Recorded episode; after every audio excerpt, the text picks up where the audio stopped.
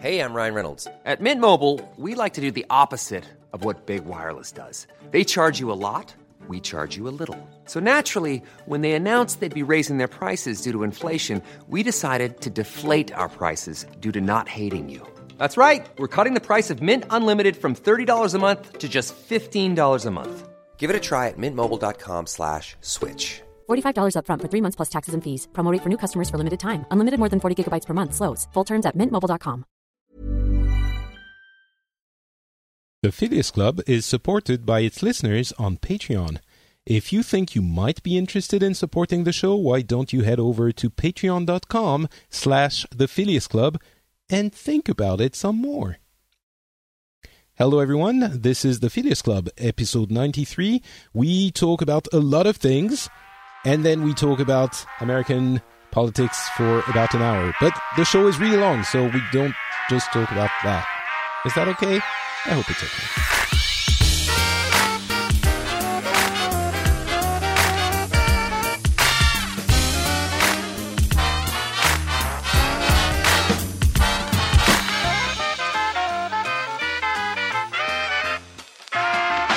Hello, everyone, and welcome to the Phileas Club. This show is a show where we get together with people from different countries around the world, different cultures, different opinions, different backgrounds, and we comment on the news from the past couple of weeks or even months. Actually, the last month. Um, and uh, my name is Patrick Beja, and a quick uh, mention before we actually dive into the show. Um, I didn't after last episode where we talked about the uh, well not the last episode because that one was a special about india but the, the last regular episode uh, episode 91 we talked about the us a lot. And i figured after that episode well maybe we can you know maybe not talk about the us for the for the next one. So this one. And uh, with what happens i happened uh, in the us in the last month there would be like 15 different topics that we could cover but um, I think we, we have to do that. But I will leave that part of the discussion to the end of the show, and uh, we'll cover a bunch of other interesting things before that. So we will get to it. As we were joking before we started recording with my co hosts, uh, we'll make sure to leave it for after the ad break uh, to maximize the amount of. Uh, oh, wait, we don't have ads. All right. Well, we'll still do it last. Um, and uh, thankfully, to discuss this, we have a great panel today.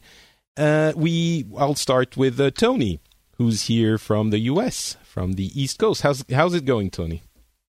It's going pretty well. It's a beautiful day here in Southern Ohio, and I'm ready to have some interesting discussions. I noticed how you didn't say fun. Now I'm ready to have oh some no, fun. it's going to be a lot of fun too. I think we're I'm ready to go. All right, cool. Uh, what time is it for you right now? It is 8:10 a.m. Excellent.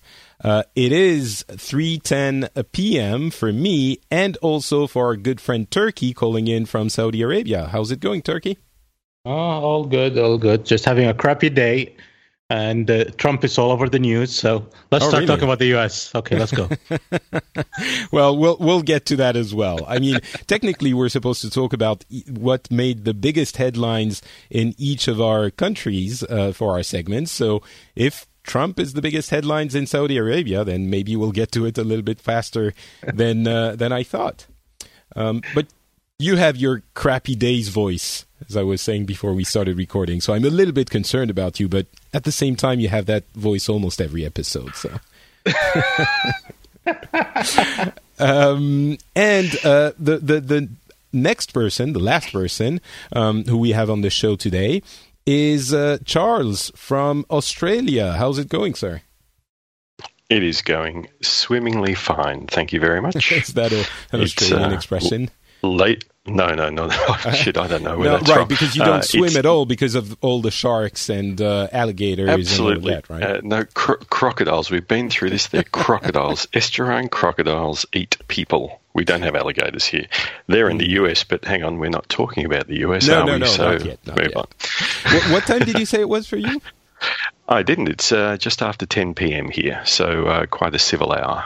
Mm. So, uh, yeah, we truly have a global, world spanning table today. Very happy when this happens. It happens every once in a while on the show. Thank you, everyone, for being on the show. Um, and I will start for once. I don't know that it's always the case. Sometimes it's the case. Uh, but I'll start with what's been happening, with what's been making the headlines in Paris and a little bit in Finland. Maybe we'll get to that because, as all of you know, I uh, do split my time between Finland and France, and uh, currently I'm in Finland, so I, I have a little bit of that. Um, but first, what's been happening in Paris? Well, uh, the the biggest thing I think is that uh, the popularity of President Macron has plummeted. Uh, there's a number of reasons for that, and uh, we could get into it. I think it has to do with the way he approaches the pres- presidency and a few controversies that have erupted around some of his uh, decisions in policy making. Um, but the one that I thought would be most interesting, and that has definitely been making the headlines, is um, the the reforms that he is uh, putting together he and his government are putting together for uh, tax reforms and labor law reforms. Um, I think I talked about labor law a little bit last time.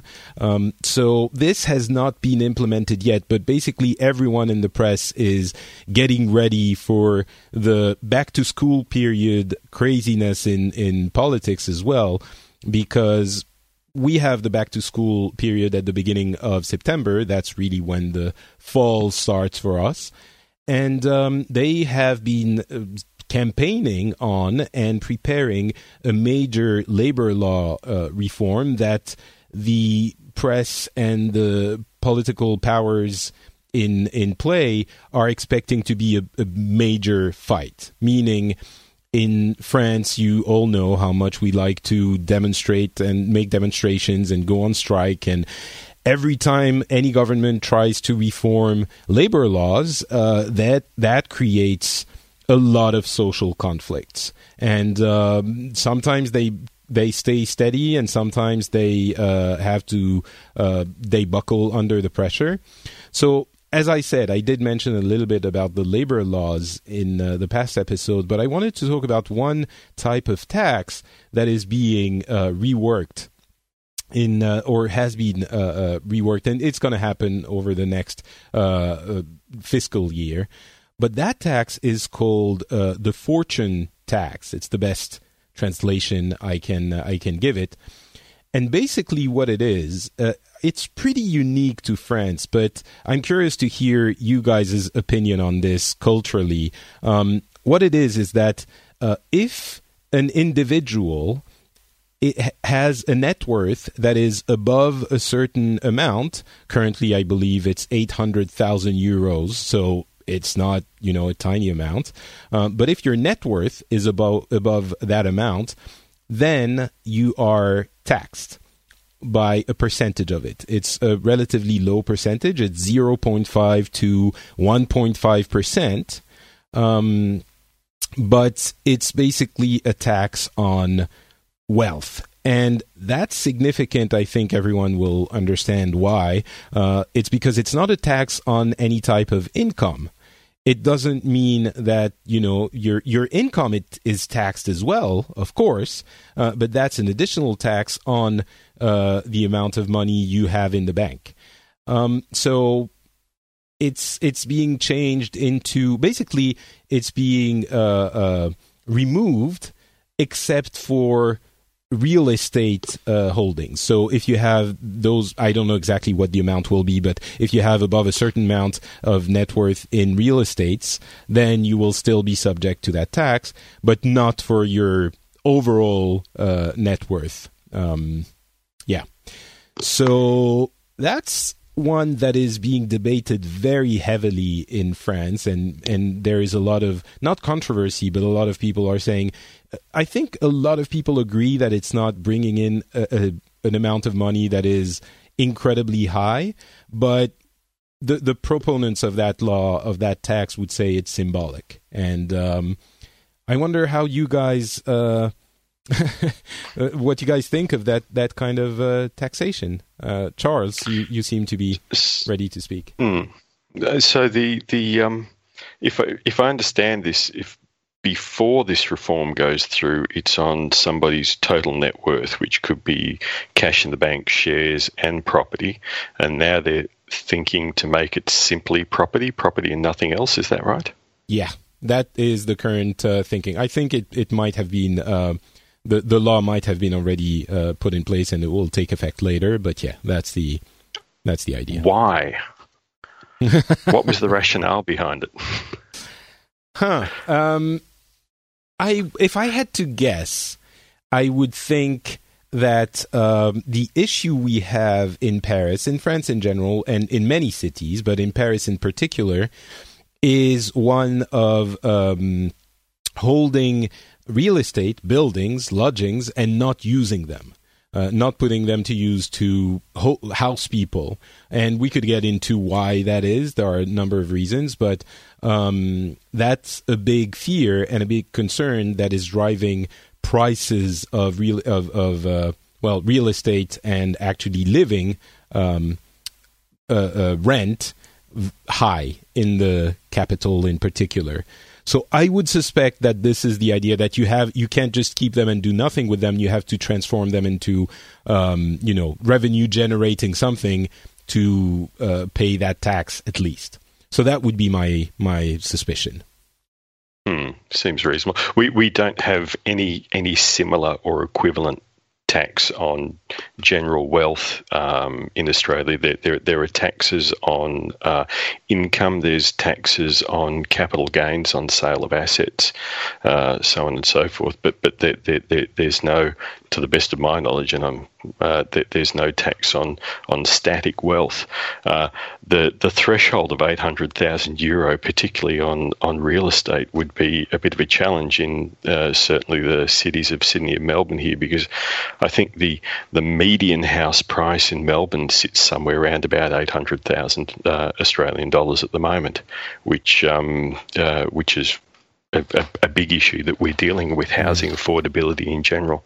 We don't have the same tradition of, of, of renting and long term leases that exist in Europe and a lot of other countries. It's very so much everyone about owns home their everyone knows. Yeah, well, everyone aspires to owning their own home, it, but but but it, but it gets very very difficult now because of the, the cost of housing to uh, to to achieve that. Um, uh, I, and, and, in a sense, then I don't mind the idea of a tax on real estate, maybe to take some of the pressure off the, uh, the, the prices of real estate. But we don't we don't have anything like that here at the moment. All right, Tony, any comments? Um, yeah, we we don't have a wealth tax here in the United States. I I feel like I don't I like the way they're moving uh, personally.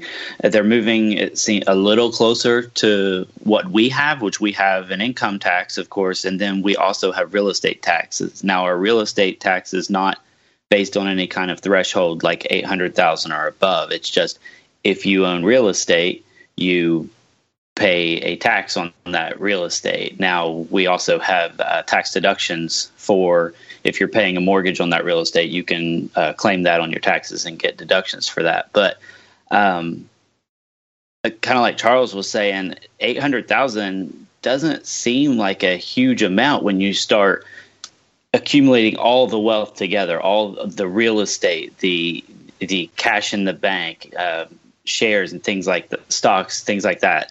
Um, that you know, you're saying fortune tax, and that immediately I'm thinking very wealthy. Well, at least here, and I suspect probably in Europe too. I mean, um, eight hundred thousand. When you start talking about all the real estate together, that's not extremely wealthy. That's you know not poor. It's not poverty level. It's, I don't even. It might not even be middle class level, but it's definitely not the the rich the one percent kind of. Right. Exactly. Yeah. It's just to be clear. Um, we also have all of those other taxes. Um, we have the um, you know real estate tax you're talking about. We also have that, although it's being discussed right now. It might disappear, but we also have that. We have, of course, obviously income tax and all of this. Um, uh, just to give you an idea, in 2013, there were a little bit over 300,000 uh, households that paid that uh, fortune tax. So it is not, you know, a, a, few thousand people. It's a significant amount of uh, the population, and it brought in about 4.4 billion euros to the state. So it's not peanuts, but it's still not, you know, something that will change the state's budget. Um, and so on average per per per uh, uh, household, it was per household that paid it. It was fourteen thousand euros. That's all from the Wikipedia page on this topic. Um, and so, Wikipedia is the source of truth, so let's run. Obviously, obviously. My I, concern. I oh, go, go ahead, ahead. Sorry, Tony. Yeah, go no, ahead, Tony. Go. All right. My concern with this, to me, if, if, say we decided to implement something like this, is the feeling of being double taxed. I'm being taxed when I make the money, and then I'm being taxed for having the money, but it's the same money. That that's my would be my concern on going to that policy. Now, you guys have had that policy, so uh, are there any kind of does anyone say anything about that? Yes, yeah, that's the main. I mean, there there are a couple of criticisms towards that policy, and the the you know the topic is not something people agree about in France. It's there are very many people that are against this tax, uh, lots of people that are for it. But yeah, the concerns are double taxation, which feels unfair, even if you're very rich. Um, and the other thing is it's a, a rich person repellent, uh, especially since it's basically it only exists in France. It's like it it sends a very negative message towards people that uh, are wealthy or have become wealthy or are successful, and that's an argument that that people make. Um, and the argument that people who are for it make is basically they're very, very, very wealthy, and the you know eight hundred thousand euros threshold could be debated, but I think people we have a, a different opinion about health. Maybe eight hundred thousand people uh, euros would be considered, you know, obscenely uh, rich in our country for for many um, for many citizens. But uh, yeah, the, the the the feeling is it's fine. They're rich. They can handle it. They can. They they need to contribute uh, to the well being of society. And I think this is one of the examples where France leans more to the left than many other countries. Um, but yeah. So, uh, Turki, any thoughts on this? talking about tax. What am I supposed to say about tax when we don't have tax? Do you have well, no well, tax at all? That's that. Well, actually, we only started to have. Well, there's corporate tax, and that's only for uh, foreign companies. We have that, so but so it doesn't affect us. We never discuss it. We only the concept of tax only started in Saudi as. Uh, citizens has been with they implemented excise tax, which is basically for soft drinks and uh, tobacco. So those are very high taxes. They just increased the price. The tax was for tobacco is 100% and uh, soft drinks 50%. So it's basically and, national health incentive yeah, things, yeah. Yeah, yeah. And and we're now in the process of implementing VAT. So that's the first tax right, ever it, yeah. for us. Mm. And uh, they have they have reached a point where it looks like on January 1st, 2018, we will be implementing VAT in Saudi.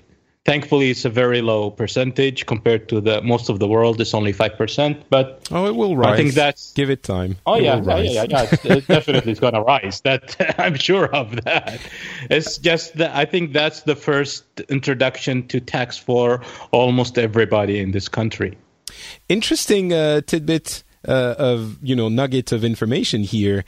Did you know that VAT was also uh, invented in France and that it was uh, regarded as something outrageous by most of the countries in the world um, for a long you guys time? Are trendsetters. Uh, yeah. yeah, yeah, and, and, and it's, it's almost everywhere now. Yeah, it is almost everywhere, including, I mean, the U.S. have some form of sales tax, which is not exactly VAT, but many states uh, have sales tax as well. So yeah. even in the US. So who knows? Maybe the fortune tax will be spreading around the world as well someday. Maybe not. As I said, it is controversial here as well. Yeah. So, Tur Turki, can I, can I ask, how do you how do you pay for public infrastructure? Uh, oil? We are, yeah, we are a rich Oil- country. You are a rich country, but where does Yeah. that work? Where does the payment come from? From all the oil that uh, the government sells, the oil is owned by the government, all of it. Ah, right, yeah. Okay, so it's the profits from the government-owned oil. Yeah, Yeah, that that is a nice. sense. Uh, Makes perfect sense. yeah, yeah, you, and you would you would notice that when we have uh, suddenly a boom in infrastructure, usually is when the oil prices is very high. That means there's extra money. You see a huge influx of infrastructure projects, and when the oil prices go down, suddenly the infrastructure projects start to drive up. So that's basically how it works in Saudi. So now they're trying to diversify, and one of the things they're doing is actually VAT. There are other steps, but I think for normal citizens, it's mostly the talk right now is VAT. And the interesting part is people kept on thinking, and because this government has no, been known that they would announce something and at the last minute they might cancel it, they might postpone it.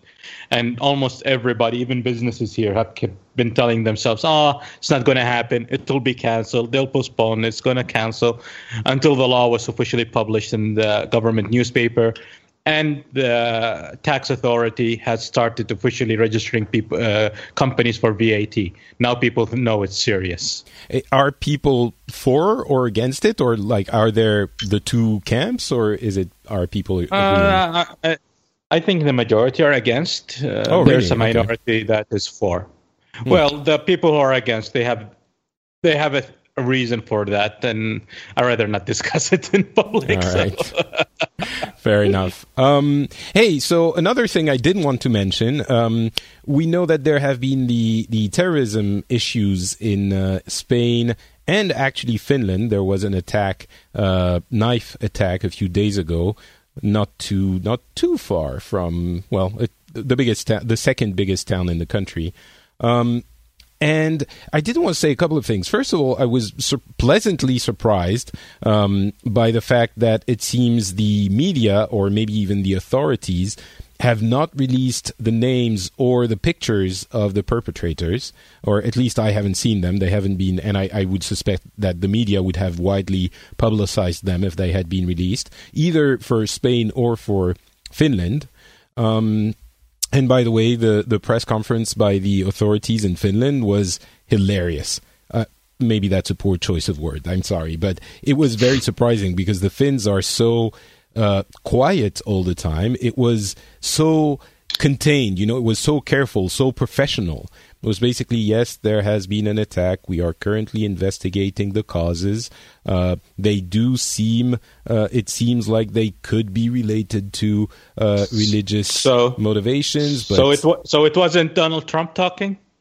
well, it wasn't. Uh, to be honest, it it felt different from what it feels like in in most other countries, including the the you know the authorities are usually professional in their in their press conferences, but this was just let's make sure it's not blown out of proportion, kind of. Yeah. Um, but the so there was an, another uh, consequence of this attack in Finland, which was interesting. Uh, my wife was telling me about. Of course, it creates some controversies because it was immigrants who uh, um, who did the attack.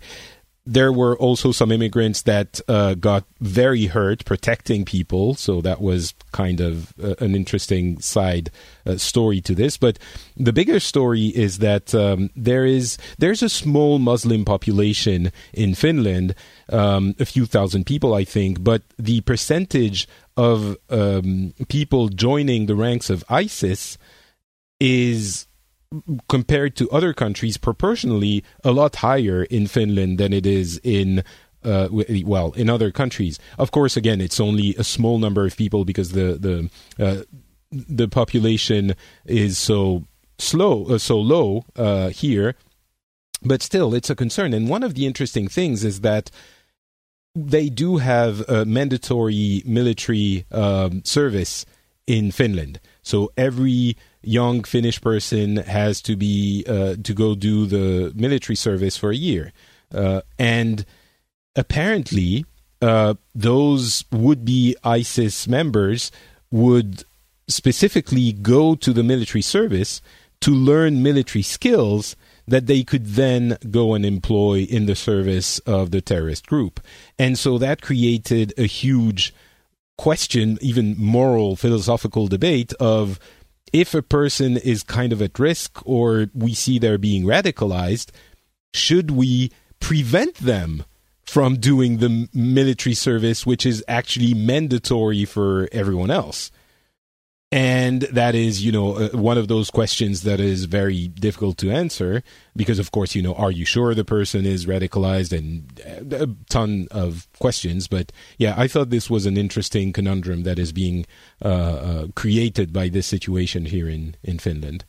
Um, so yeah, that was my little additional tidbit of information. Um, all right, with the shadow of Charlottesville still looming over us. Uh, Charles, what can you tell us about what's been happening in the lovely land down under? Well, I will. I'll give you two options, uh, as I, as I sometimes do, and get you guys to choose which one you want to talk about. One is a somewhat farcical constitutional crisis, where it seems that a good number of our uh, members of parliament uh, seem to be citizens of other countries, and the second is a um, a uh, postal plebiscite uh, about same-sex marriage, which is uh, which is coming up fairly shortly. So Both take your choice. So exciting! I can I Uh, can choose. well- uh, let's go with the, let's Uh, go with the, dual the first, citizenship. the first, oh come on, the dual citizenship. That's the most boring, most stupid thing I've been hearing about from that down under. Oh, Seriously, so you've heard about that one, have you? Oh, Yeah. it's, it's, it's I heard ridiculous. about Well, it too. Actually, yeah.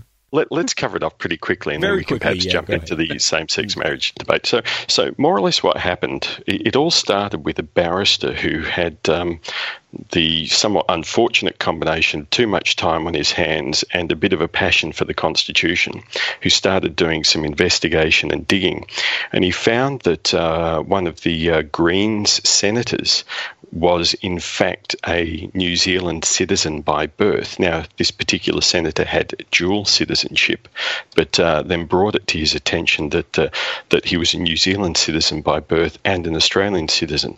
And the Constitution, I think it's Article 44 in the Constitution, more or less says that you you, you can't have any citizenship or allegiance to any other um, to any other country other than Australia when you nominate to stand for Parliament. It's not just to sit in the Parliament; it's at the time of nomination. This this guy had uh, been born in New Zealand, moved to Australia, got an Australian citizenship, and he moved when he was three or four or something like that, and, and simply never renounced his New Zealand citizenship. So that was a bit funny, you know. He resigned, and it was all a bit embarrassing. Oh, he actually then- resigned. It, so just did, so we he- understand the context there, that was a, a law that people didn't really know about. Is it? Uh, uh, it, it was it certainly wasn't front of mind. Right. Uh, now, any good. So it's not um, like he was trying to hide it and to No, no, know, not right, at all, right. not at all. And and and that that very point becomes germane a little bit later on. So, uh, then the, the the next person that found out that they this person happened to be a dual Canadian citizen was in fact the deputy leader of the Greens. So she also stepped down. And Can't they this started to renounce a little- their citizenship? Their other, remember that- yes they can but remember that the way the constitution's written it is a breach to be a citizen of both countries at the time of nomination for. So it's not just standing in parliament or, or, or occupying a seat. Um, I, I'm sort of imagining that at this point the major parties have, have, have gone into a bit of a flat spin and got everybody to check their citizenship. And right now we're up to about seven sitting members of parliament who've identified that they actually hold dual citizenship with other countries, including the deputy prime minister. uh, who's a guy by the name of Barnaby Joyce. Now, the the reason that this is a, as they've called it, constitutional crisis is that the current government has a majority of one in the House of Representatives. The only two members that have stood down are the two Greens. All the others have been referred to the High Court for decision by Parliament, so they're still holding their seats and they're still operating as, as members of Parliament, except for those those two Greens that have stood down. So, in the next, oh, probably seven or eight weeks, um, the High Court is going to determine whether the Constitution intended for people who had no idea that they were dual citizens or citizens of, citizens of other countries to be excluded from sitting in Parliament on the basis of, of, of that particular provision of the Constitution. Mm. The worst, look, it, it's it's one of those things that's a bit embarrassing, a bit of a public nightmare. Technically, yes, it is a bit of a constitutional uh, kerfuffle, but you know, it's it's it's not something that makes a huge difference to the people that are sitting in the parliament. It doesn't make any difference to the decisions they make. We've got nobody in there who's acting as a double agent for New Zealand. God only knows why they want to act as a double agent for New Zealand anyway. It's so so. It, it, there's no suggestion that there's any nefariousness that's gone on. It's it's just a basically a great big administrative cock up, which is taking up too much time of our parliament. But it's still, I mean, eh, considering the issue of the the the seat, the majority, it does become a super important thing to sort it, out. It does if it gets to the point where the uh, the people that um, that that that, that um, have been identified in this category actually have to stand down. In particular, because the deputy leader of the uh, government, the deputy PM, um, uh, the person that he defeated in his electorate is actually applied to cross examine him in the High Court for, for, for, for, for his particular case. Because, you know, there, there, there's a thought that uh, if he shouldn't have been standing for Parliament, and apparently by the letter of the Constitution he shouldn't have been, then uh, he's, um, he, he, he, uh, he needs to, well, he, he, there'll be a by-election. That seat will go up for election again. Presumably he can renounce his citizenship, stand again for the by-election. But chances are, a bit like Macron, you know, the the uh, the ruling parties tend to suffer a bit of a hit with popularity, and at the moment, the uh, the opposition would uh, would probably win an election in, mm. in, a fairly substantial margin if an election were held now. So it, it does throw things up in the air quite a lot. Mm. I think I think for me, I don't know about the entirety of the of the French population, but I think in this case, yeah, it's a cock up and it's messy and it's ridiculous but kind of the law is the law, and the Constitution says this. If you don't like it, then maybe the, the Constitution should be amended. But at this point, you can't just. It's such a bad precedent if you go like, yeah, well, we're just going to ignore it this time. So there, there seems like there shouldn't be any choice. I, th- I think it's all about whether they knew it or not. If they didn't know they had dual citizenship or they thought they renounced it, it shouldn't be counted against them. Seriously. It's well, not like they deliberately hid it and no, but, it, but the, the, letter law. of the so law is if you have the double Pat, citizenship, then Pat, Patrick's point is that there is a there is a definite. You can point to some point of fact and say this is the fact of the situation. If you're saying I didn't know, then there's a judgment in the, in call that's involved, and mm. and I do understand that. Um, my own personal point of view is that I'd much prefer them to be getting on with dealing with uh, more important issues than than, than wasting their time doing this. I don't know. but I but I, I, mm. I, do take your point, Patrick. Yeah, Tony, the law is the law, yeah. right? Yeah, of course, we're going to agree 100% on this one. Uh, to me, the reason that it's being drug out is because these major party politicians aren't stepping down like the Greens did. You know, if they just step down, then you amend it, but you can't amend the Constitution until all these people that are affected by it are out, in my opinion, because then you're just amending it to suit a situation right. that you want to fix. You know, the ruling party wants to fix it, so we're going to fix it so that we stay the ruling party. Uh, Bear and I, mind, I, am with Patrick. Oh, sorry, go on. Bear in mind that uh, an amendment to the Constitution in Australia requires a referendum. Referenda almost never pass in Australia. Um, it requires a uh, majority of people in a majority of states uh, as a popular vote, which is a compulsory mm. popular vote. Vote to uh, pass an amendment to the Constitution. Um, well, okay, then don't amend it, pass. but just don't amend it, but just make sure for from now until the end of eternity that you don't have dual citizenship or you renounce the other citizenship if you want to sit in parliament in, in the U, in the US mm. in Australia no yeah but most most of most of these Patrick people they never they didn't even know they had dual no of course of course but for the future check make sure yes Absolutely. Absolutely. Yeah, and we and- would have and found you- this out you- during the election election process. I'm telling you right so- now. some some journalist, some reporter would would have found out. You could not have done it in the US without somebody finding out, I'm sure. And and I, I think it's probably fair to say that this will be uh, checked by parties a lot more stringently than it had been in the past. Um, I think th- there's a bit of an assumption. And you know what? One of the things I've discovered around this is that um, citizenship laws and, and having citizenship, it's actually really complex, and it's quite quite likely that if you were born in another country, Patrick, for the sake of the argument. Um, what citizenship do you have? Uh, well, so it's very complicated. I could have kept my Greek citizenship. Actually, uh, I could have kept my Greek Greek citizenship. I I might still. I didn't renew it. I don't know if I could if I should have asked for it. To okay, here, that's a perfect example. I'm not sure. Yeah. I don't yeah. think I have the Greek citizenship. I, I definitely have a French ci- uh, citizenship, but um, Mm-hmm. I'm not. I, I I would be 95 percent sure it's only French. But yeah, I would need to check. Was I to run for office in um, in Australia? I would need to not only get the, the Australian citizenship and renounce my French one, but find out if I had a Greek one. So Good point. Uh, so, what about that um, that uh, gay ballot thing? Uh, the the gay ballot thing. That's that's an interesting choice of words. So, um, at the moment in Australia, same sex marriage is not legal. Quick straw poll: Is it legal in France? Yes, Is it legal in Finland? yes. Uh, Turki? I think gays don't exist in, in Saudi Arabia. I'm, I'm, I'm, I'm offering you the opportunity to contribute, and and, and uh, Tony, state by Sometimes. state in the US. Yeah, state by state. Yeah, state by state in the US. So, so essentially, it's it's it's it's not legal in Australia. States have tried to legalise it. I think at least one state in the Northern Territory has tried to legalise it, but the federal government's come over the top and said you actually don't have to, the power to change the Marriage Act.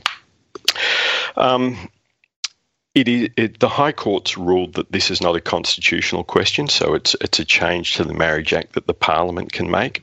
There is no doubt from opinion polls that the majority of Australians support same-sex marriage. The government, the existing government, is not allowing members of Parliament um, or, or members of their party to vote on this as a conscience vote. They have to vote along party lines, which means that any bill around marriage equality is not getting through the House of Representatives. They went to the last election saying, We're going to do uh, what's called a plebiscite. It's different from a referendum because it's actually not binding at all, uh, which is basically a massive government funded opinion poll where they'll ask the question, Do you support same sex marriage? Um, that uh, that got nailed by uh, the the opposition for a range of reasons, and so the government's now said, "Well, we went to the uh, went to the polls saying that we would do this this plebiscite. Um, we can't do a walk up ballot plebiscite, so we're going to do a postal vote. So in a couple of weeks." Everybody who's registered to vote in Australia will get a letter asking them to vote yes or no on same sex marriage. Um, the, the the reason that this is a bit of a bit of an issue, uh, or, or is is, is uh, hitting the news a bit, is a couple of reasons. One, as I mentioned before, there's not a lot of doubt, based on opinion polls, that the majority of voters support same-sex marriage. So the government's about to spend, and uh, and this might sound like small biggies in your world, but it makes it means a lot to us. A bit over hundred million dollars to ask a question that they already know the answer to. Second thing is that by creating the public debate, there's a fear and a risk that it will become quite um, divisive, quite vindictive, uh, and and quite uh, quite quite a quite an aggressive debate from from the from the yes and the no sides, and. If, if, if your public debate in, in, in France, Finland, Saudi Arabia, and the United States is anything like what's happening in Australia, people are actually rapidly losing the ability to have a public debate on the facts of the issue, and it's very much becoming about personality and becoming about half truths and becoming about three word slogans.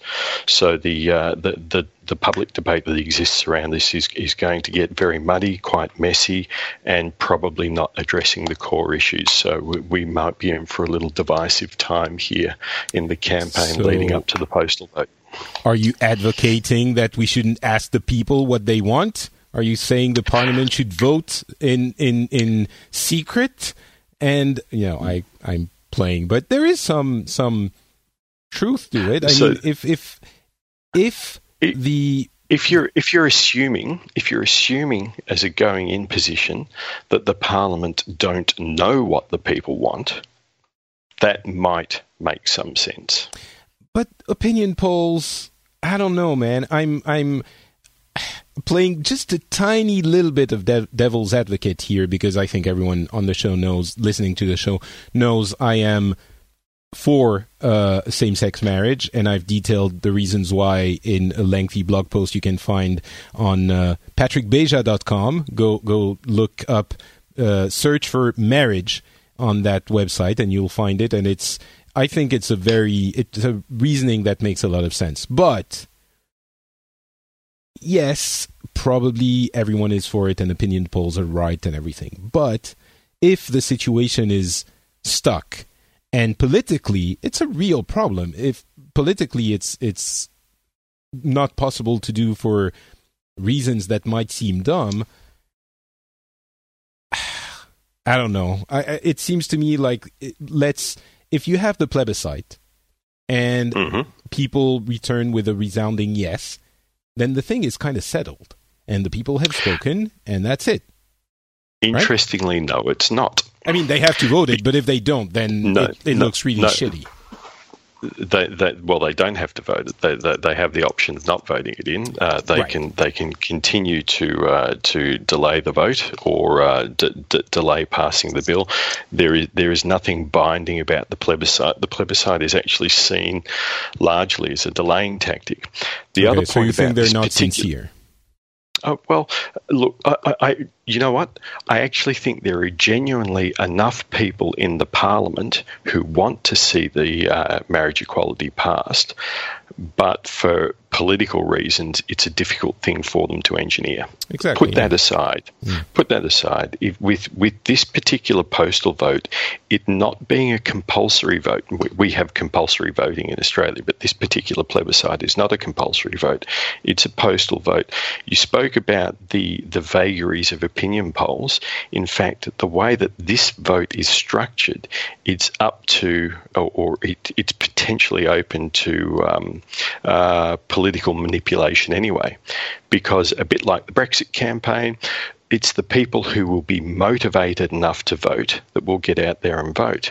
And if we consider the extremes of both debate or both sides of the debate, my guess would be, and this is only a guess, this is a completely uninformed guess, is that the people who have strong opinions on no to same sex marriage, which would be ultra conservatives, church groups, so on and so forth, might actually outnumber the people who have strong opinions on marriage equality. The vast majority of people will be for marriage equality, but maybe might not be motivated to, to, to cast the yes vote because they think it's a should be a bit of a fait accompli. That's a bit of concern. I don't know whether that's actually going to happen or not. That's that's just conjecture. But uh, but, right. but but uh, it, it, it's it's just as open to manipulation as a um, as a uh, an, an opinion poll, depending on how you ask the question. The other point being that the question that will be asked is is not subject to review. It's framed by the prime minister or the cabinet. So how that question gets asked, we we don't have any direct input into. All all right, in all, it's a shitty way of deciding the question. Tony, any thoughts on the matter? Uh, well, first of all, I want to correct myself. The United States is nationwide. Um, gay marriage is legal. It's not state by state anymore. Um, so Oh, I apologize really? for that. Okay. and yes, yeah. Um, I I looked it up because I thought that didn't sound right what I just said, and Okay. there was a Supreme Court ruling on the 26th of uh, 2015, June 26, 2015. But anyway, um, about what you guys are doing, Charles, what you said makes a lot of sense about, especially that part about, and I don't know the numbers. I don't really know much about Australia, but the the hard. Well, I'll use the terms I'm familiar with in the United States. The hard conservative groups that maybe wouldn't be in favor of it might outnumber the hard liberal groups that would, so that could create a problem for you guys. Um, so yeah, that I see where that could be an issue, and I see where that could be very concerning for you. Mm. It's you know I'm I yeah I can, I think I understand uh, what you're saying, uh, Charles, and, and you know what you're agreeing with Tony. I'm just a stickler for the rules, and sometimes the rules are crappy. But what I get down to is ultimately that's all we have. If everything else is taken Yep. away, Yep. kind of it's it's the same as you know the the the discussion about the dual citizenship and the if if you start playing around with those and it's possible but of course when that happens i think we should stand up for i mean personally i would stand up for the rules and this seems like it's being done they're using the the rules in kind of a crafty way but you're still playing within the you know. The, the, the, the, um, in point of fact, they're making the rules up as they go along. oh Um, right. and so, so the the idea of a pl- I'm I'm not a young person. I'm not a very old person. Never in my life has has there been any mention of a plebiscite other No, but than they don't with have to do to it. this. They don't have No, to vote for have to- it. They don't have to No. decide on, on same sex marriage. They could just say, "Yeah, sorry, we don't think it's a it's a good thing." So, yeah, well, let the next uh, government do it. That, that's absolutely true. Um, there, there is no question about that. If they were following one set of rules, another set of rules, the vote that gets put to the parliament would be voted on by the um, uh, by the uh, members of parliament as they saw fit, and the bill would have been passed many, many years ago. The rules that are being played by are effectively party line rules or backroom rules that the public don't get to vote on. But the public elected votes me- on electing the members of parliament. They Sure. don't get to vote Uh, on every piece of legislation. No, they don't, and nor should they Yeah, get yeah, to vote on every le- piece of legislation, and that's precisely the point. The point is that if the Parliament were able to do its job and vote as they are fully aware the majority of people want to do, or, or, or, or, wish the direction to, to go in, then this would be a non issue. The bill would have been passed, and we would have moved on by now. But you know that that it, I'm surprised that I'm taking this side of the argument. I honestly am. No, I, but I, am glad you are. But but um, so uh, Th- no, but essentially, just let me like- let me like- address what you ju- what you just said. Uh, the the way governments and democracies work is not to put someone in place that will do, you know, that that they decide will do this or that specifically on every issue. They put someone in place that they trust to make the right decisions. Yes, there are campaign uh, points that people will make, and they will say, "We'll do this or that," and you can reasonably expect that they will do that. But once that's happened, then the people who are politicians and, and public servants are the ones who are who should be quote unquote trusted to make the decisions. And we're not going to be babysitting them and and they shouldn't you know ask us for every decision they have to make. That's why being a politician is so difficult and it's an actual job and it creates some you know controversies sometimes in the public because people say oh they don't understand you know the intricacies of government work and politi- political work, and that creates frustration. But I strongly believe that the, all of the things that are being regarded as you know backroom thing and and there there is some uh, playing around with the rules, but ultimately, the you're saying if they did put this to vote and then they would do what the ma- majority of the people want, I don't think politicians should make their decisions based it's a controversial thing but i don't think they should make their decisions based on what the majority of the people want because these issues are sometimes complex and difficult to understand in their entirety. And your job as a politician is to understand them in their entirety Um, let's go so to the in the short- case of short- in same-sex ma- way, marriage, I- Let, I- let's let's go Oh, to the short version of what Patrick just Mm. said. He's anti-gay marriage. End of story. in, in, a, in, in a roundabout way, Patrick, I think we're actually in violent agreement on this, but it's a good discussion point in any case.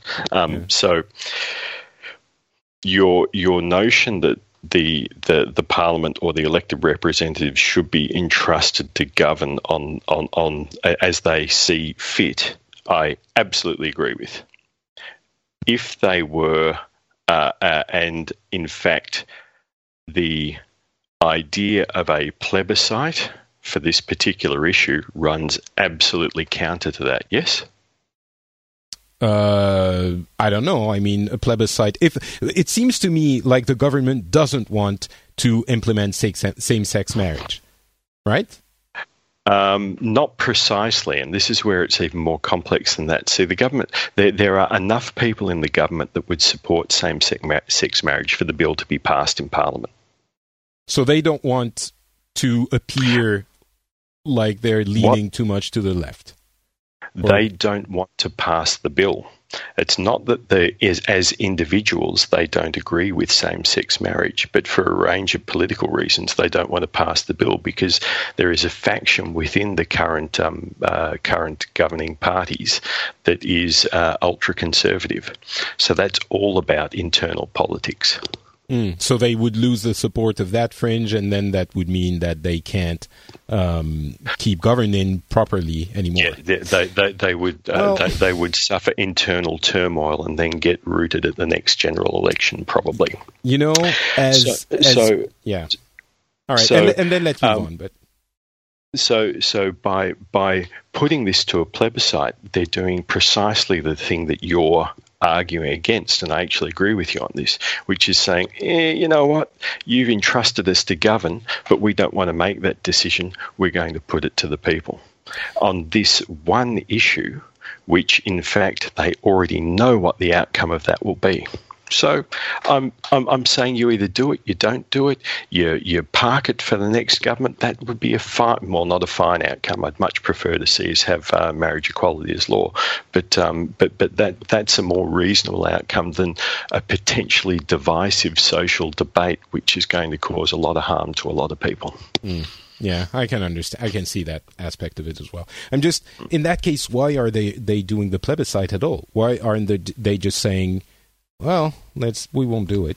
So Uh, because because they campaigned on a plebiscite. Uh, Oh, right, at, right, at the right. last Saying- at the last okay. general election. all right.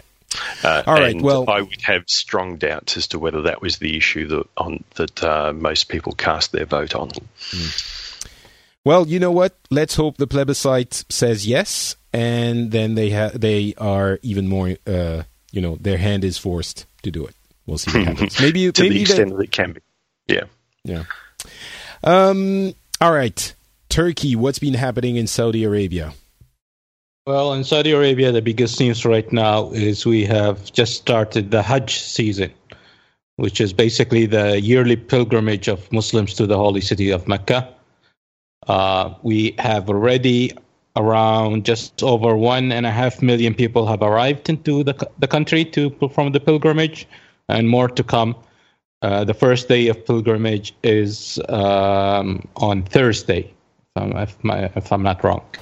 So I think that's the biggest thing. Uh, the government is at full force preparing for uh, that huge influx. There will be, at the end of the day, around 3 million people all in the same place, very small place, moving around, performing their uh, religious pilgrimage in Saudi. I. So you talk about this. uh, It's every what ten months or It's every year, one, once Every a year? year. Is it? Yeah, it's once a year. I thought it was on a different calendar. Well, okay. well, because it's a different calendar. It's the the lunar calendar. right. The So lunar around, calendar. yeah. uh, yeah, because there's a difference of 11 days be- be- between the Gregorian calendar and the lunar calendar. So it shifts 11 days every year. Okay. So I think I might have asked this uh, before, but of course it's a very, you know, holy uh, uh, event and it's very reflexive for a lot of people and religious and all of this. How commercial is it? Because 3 million people coming to a city, however holy it is, There are going to Um, be some people who want to make money off of them, right? Well, well uh, commercial, yeah, of course, it's kind of commercial in the way that it's uh, economically a huge boost to the country yeah. Because everybody's coming in. Uh, for one, you have to cut. You, you uh, Saudi does not allow any more individuals to come alone. They have to come through a tour. Uh, t- and uh, so that's organized by a, a company, either uh, mostly local companies, because they have to organize for you housing. There's areas in this pilgrimage where they are housed into tents. They also need to organize their movement, the move uh, between uh, different areas, whether they use buses, walking, or using the uh, tram system and train system, and so on. So it's very commercialized. I think. Uh, you know, in its own way that you actually spend money.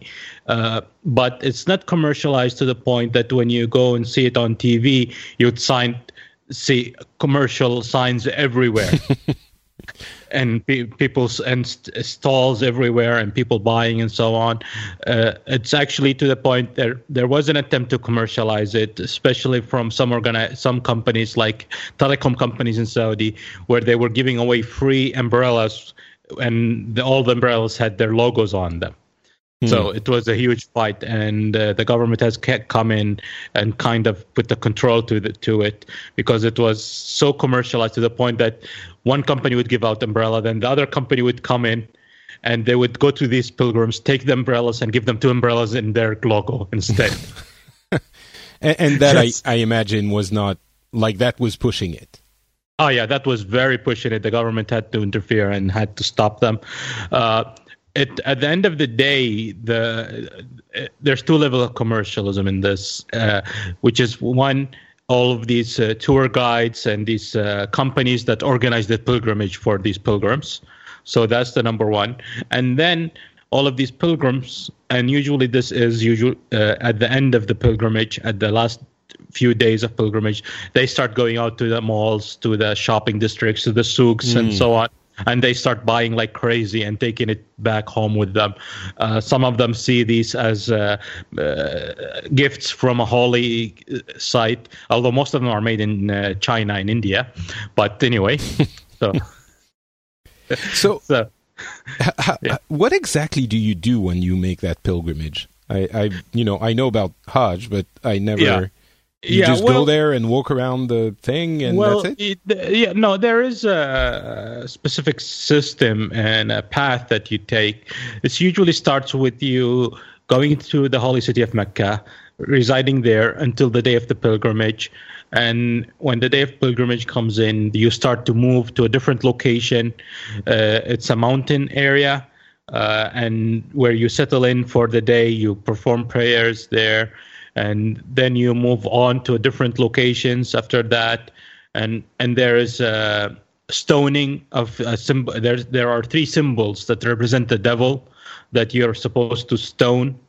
On, and then you also if you can afford it you're supposed to sacrifice an animal and so on. So it's it's kind of a long journey. It's it's in its own way but it's all in uh, official it's about in four days or five days a journey and that you have to perform. You move around you do these specific acts where you collect stones in one area then you go to where the these uh, pillars that represent the devil and you have to stone the devil.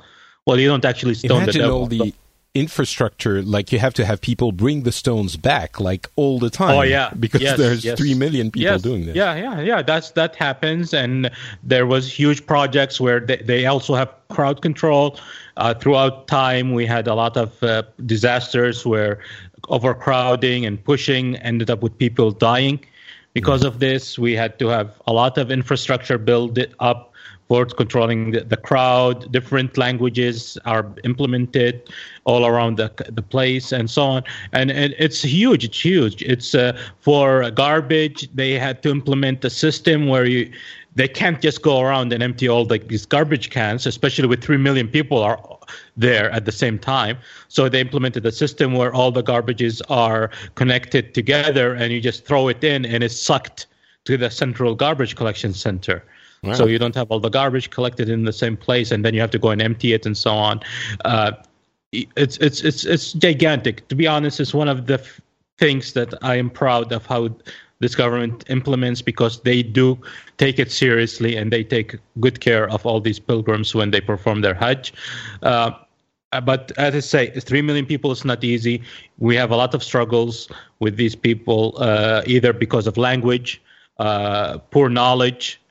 Uh, They- or, th- this is one of the pillars of Islam, right? It's one that every Yes, Muslim should is- do if they can during their yes, life. every correct? every every capable Muslim is required to perform Hajj once in their life. Hmm. Yes. How so many Muslims are there worldwide? Do you know? Oh, there's over a billion. I'm not sure exactly. It's it's one one billion something. and I'm not sure exactly how much. So so you have all of those people, and if if you can afford doing this pilgrimage, you are required to perform it. So and that's the other problem we have. Uh, get controlling these people, making sure the government has initiated a long time ago through the uh, Organization of Islamic Countries, where the government gives a quotation to each country. A specific number of people are allowed to perform Hajj from that country, and then that country gives away those uh, permits to their people, and then you have the problem. And and the same problem we had here. It was open for people who reside in Saudi, whether expats or Saudis, to perform Hajj. Then the government decided, okay, this is getting out of control. Too many people were performing from inside Saudi. So also, if you live in Saudi, you have to get a permit to perform Hajj, and you're only allowed to get a permit in Saudi if you're a Saudi citizen or an expat living in Saudi every three years hmm. you are allowed to perform Hajj. So you're not allowed to do it every single year because there were people who would go every single year and perform Hajj. And that's just made overcrowding and uh, making it more difficult for the people who never did Hajj in their lives and to do it. So it's it's it's it's it's it's gigantic. It's a gigantic project. It's uh, hopefully this time it will pass without any accidents or deaths. Uh, uh, and and I think the biggest, the number one problem we face during pilgrimage and Hajj is uh, trying to educate the people performing the Hajj. A lot of these people, a good percentage of them, are undereducated people, poor people who are coming from third world countries who really don't know much about the pilgrimage or about uh, what they're supposed to do. There's actually people who would go to these pillars that represent the devil. They actually think the devil is inside the pillar Really? which is they actually believe in that and they would go they would throw shoes at the pillar because they want to insult the devil they would throw it's, it's ridiculous you would see all the slippers they collect with the stones that are thrown at the devil and people cursing the devil as they throw some stuff at him so this is one of the things it's uh, in islam So, those pillars wait a second. symbolize devil that we don't believe the devil is there at all Right. So there's there's kind of a like it- does it I I have no idea how it actually works, but in the Quran they actually say, you know, you should stone the pillars like does it say as a symbol of the devil or does it say the devil is in the pillars or is it like open to interpretation and the Saudi government and scholars say, well, it's a symbol. it's not no, actually no. in there. All, all, all scholars agree unanimously that it symbolizes the devil. There's no devil in there. If the devil is in there, then why are there three stones? Where is he? Is he in the first one, second one, or third one, or which? no, everybody uh, religiously, the scholars all agree it symbolizes the devil. Uh, the story, and I could be wrong about the story, is that these uh, represent the locations where the devil stood, trying to. I think it was the prophet Abraham trying to tell to uh, corrupting against God. So those are the places where he's the devil stood to trying to corrupt him. So it just symbolizes him, and, and that's why they try to stone it and so on. Okay. All right. Well, interesting. Um, I didn't realize that the the government, Saudi government, had to issue uh, a number of permits for every country for Well, if, to if limit they the if they trust me, if they don't do that, we would have easily 10 million people Yeah, trying to course. cram into a place that's hardly even able to handle Yeah. 3 million people. It's funny. It's like, uh, well, silly comparison. But if you ever want to go to the uh, Ghibli Museum in Tokyo, uh, you actually have to get your um, permit before your to buy your ticket before in your own country because there's too many people who want to go there. Although Yeah, I th- and I think there's a waiting list of three or six months to get there's yeah, I can't remember. We went there and there was a, a, a waiting list. Uh, it's not three million people a year though. It's a little bit less, I'm sure. Well, I don't think that studio is as big as a city or an area. Yeah, yeah. It's it's relatively small. Um, all right. Uh, so let's uh, move on to Tony and the United States of America.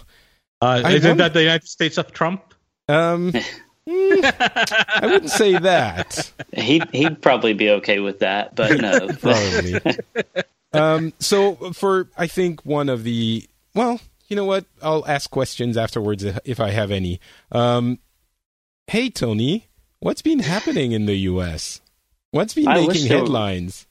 Yeah, I wish there was more to tell. I mean, we had a pretty big trade between the Boston Celtics and the Cleveland Cla- Cavaliers. I figure that's what you're all here to Yeah, listen yeah, to, yeah. right? Clearly, Yeah. What, what's the uh, what's the thought? Who came out on top on that one?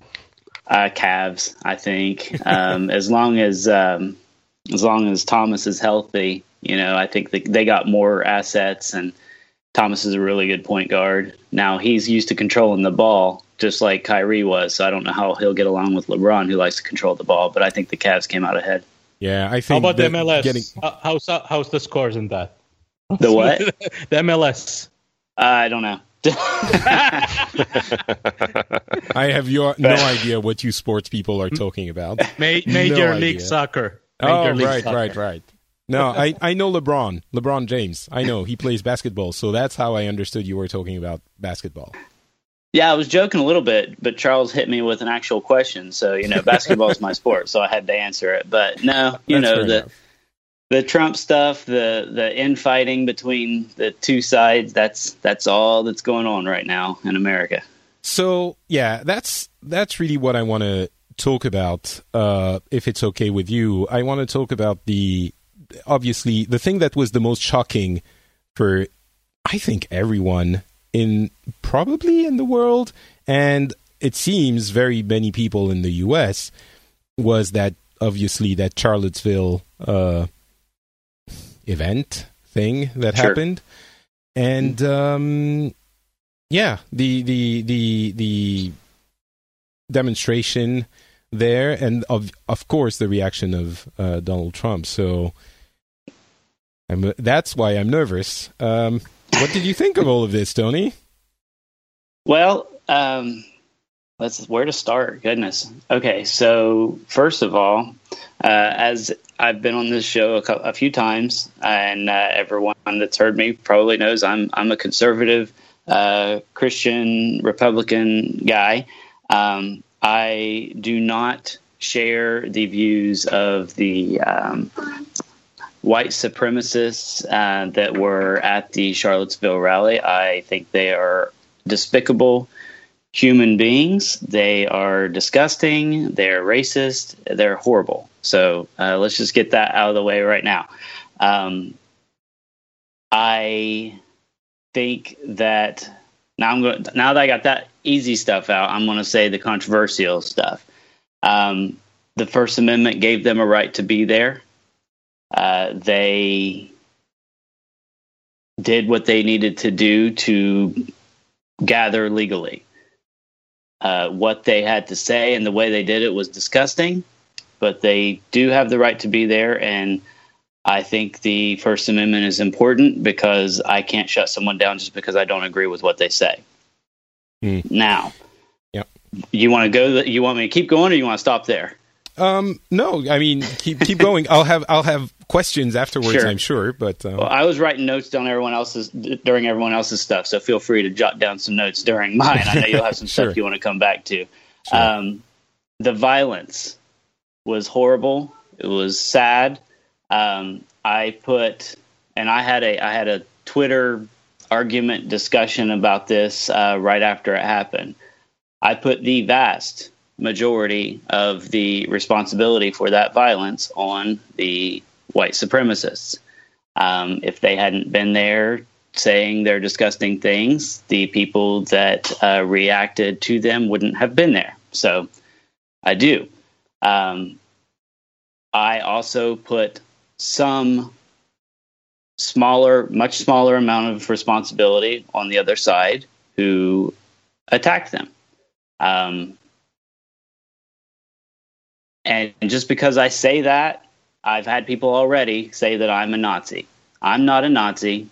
Um, I just think that if one group is standing around saying stupid, horrible things, and another group comes up and ready for violence, both groups are ready for violence. Both groups hold some responsibility.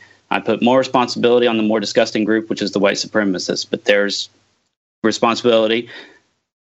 In the words of Trump, well, I don't want to say many sides because it's two sides, but on both sides. So, Um, yeah. Go ahead. No, please. You know, I I think I might surprise people here, but I can live with most of what you're saying. Um, Okay. I I I was ready to be feisty. I Um, know. I think the the reason why I can live with what you're saying is what you did in the beginning, which is basically Nazis are bad. Period. yes. And that's the most And- important thing, the first thing you have to say before you say anything else, right? And sorry, Yes. go ahead. I'll, I'll I have No. more, but Okay. Well, I, I want to talk about Trump's responses because I agree with. I mostly agree with everyone else. I don't agree that him saying there were multiple sides at fault was the end of the world. I don't agree with that. There were multiple sides at fault. That's obvious. I agree with everyone that said he should have absolutely denounced the KKK, the white supremacists, the Nazis, whatever you want to call them. I think all of those groups were well represented at the uh, Unite the Right rally in Charlottesville. He should have condemned the, that side. I also think he should have condemned the Antifa side, who um, initiated violence against the the white supremacists. Um, so that was his first response. He could have done better. That's how I, he should have done it. His second response was great. His second response, I thought, was spot on. It you mean the forced one he he Yes. belched uh, two days later? and I agree. He was probably, uh, I, I won't say forced. I don't know that you can force him to do anything, but he was Mm. Encouraged, encouraged, yeah. strongly to make that second response, and it was a good one. You know, if he would just stop there, great. but he doesn't. He goes out a third time and just blows it. Um, it- you know, what's the alt right? What is the? I don't know what the alt right. Do you know what the alt right? That's stupid. He knows what the alt right is. I really think my my issue with the climate right now is immediately as soon as someone sees something, and I'm going to say left right terms. As soon as someone on the left sees something they don't agree with or they don't like, the word Nazis coming out. It's coming out really fast, and I don't like it. Um, people that are not anywhere close to being Nazis are being called Nazis, and I'm not saying the people in Charlottesville. They they were they were wearing swastikas and doing salutes. Call them Nazis, but someone that says. Well, you know, maybe Antifa holds some responsibility. That that doesn't mean them, they're a Nazi, and that's getting old. I don't think, and this is all just me think. This is all my opinion, and I have right. no But proof. Just but- like no one else has proof of the opposite. But I don't think Trump is a KKK supporter. Okay, I think his issue when he was doing all these responses was he's a narcissist and he wants his base to love him, and he's well aware and he needs to. I'm telling you right now, I think he needs to disavow, distance himself from the alt right. But he feels like he can't because he wants all, all his base to love him. So he kind of Mm. what's he, he he snuck around the situation without absolute. I mean, he disavowed them, but then he took it back a little bit. And I don't agree with what he did. But I don't think that means he's a racist. I think that means he's a narcissist that wants people to love him. Yeah, And I mean, you don't he have any proof that he's a racist, just like I don't have any proof that okay, at some point you can't read someone's mind, but uh, to go back just a little bit, I Sure. I I understand that you know there is going to be some measure, and it's basically what you said, uh, but I agree with most of it. There is some measure of responsibility by both groups. Sure, if you put Nazis in one place and people who hate Nazis in another place, it, I mean, in the same place, yes, at some point there is there might be violence and there might be some uh, someone who you know responded to a salute with a shove and then the shove became a punch. And yes, that might happen, but at, just as you said, you can't put the people fighting Nazis and Nazis on the same plane, right? It's like correct, right? I think I think we all agree on this, and I really think that the entirety, and also, I mean, we didn't even mention it, but the uh, the the uh, dude who run into a crowd with his car killing someone i mean there's not even need to discuss it because i think we all agree that yeah that what that was but there is um you know it's it's when you're talking about I've often wondered where do I put the limit on this show? Like, if you have, just for the sake of argument, uh, actual uh, Stalin believers who come in and start talking about what we should do to people who are like this or like that, that is not great historically. And the more obvious uh, other extreme is if you have which are not equivalent because we don't have actual communists coming and and uh, you know saying we should put this or that person's head on a spike, but the other extreme being Nazis. And I think if we had talked about this a few months ago, if we had said, well, what happens if there are Nazis in the street? I think most people would have said, well, you're exaggerating. And that's the reason why this is so horrible because now, if we talk about Nazis, and you're saying, Tony, oh, people call everyone Nazis, and that's not good. I agree, that's not good. We, you shouldn't go to the Godwin point immediately. But in this specific case, it's not even, you know, uh, arguments about Godwin point aren't valid because this is actual Nazis. This is literally Nazis and white supremacists and, you know, and and the most important thing, as we mentioned, was to denounce them. And I don't think Trump has done that. And he, as you said, he was encouraged the second time, and then he walked it back very publicly and very strongly. Um, and if you can't, you know, assume that there is some racism in a person when they refuse to denounce racists and Nazis, I don't know how when you can. You know, when do you decide that someone is probably a bit racist and not a good person? If what else do they have to do? Like, if you want to talk about, there are many other things that are debatable. You know, do they employ these kinds of people? Do they say this? Do they uh, argue for this or that piece of policy? All of these, I think you can say well, yeah, this is kind of anti that group or anti that group, but really there are other reasons for this, and you can argue about it.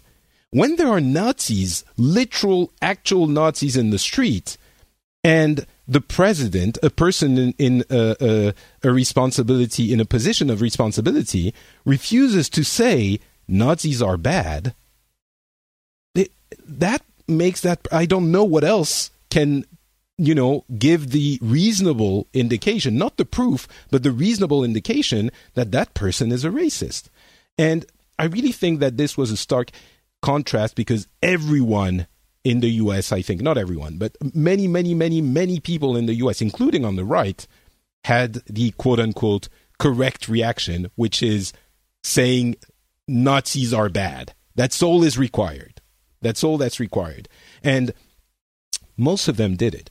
And Trump obviously, you know, stood up like a sore, thro- uh, sore throat, sore thumb, um, because he couldn't say Nazis are bad, and that is important.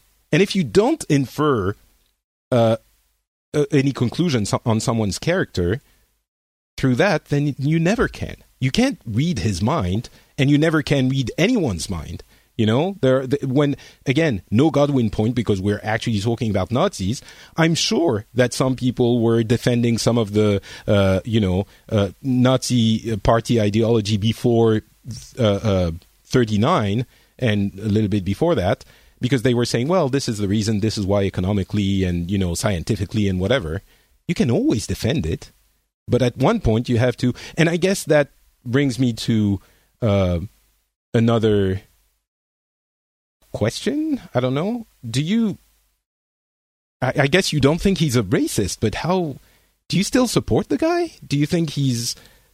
You know, I, I asked you a long time ago what would he, he need to do in order for him to lose your support as a voter. Um, and I can't remember what the response was, but what does he? I don't understand. Do you still support the guy? Do I? Do I support him? Well, let's let's break that down to would I vote for him in the next election? And that's and I'll be honest, it totally depends on who he's running against. Um, he says, "Let's say, let's stupid, make this fun. Let's say he's running against Hillary Clinton. I'd vote for him again. Seriously? Yes, because there is there's good Trump and there's bad Trump.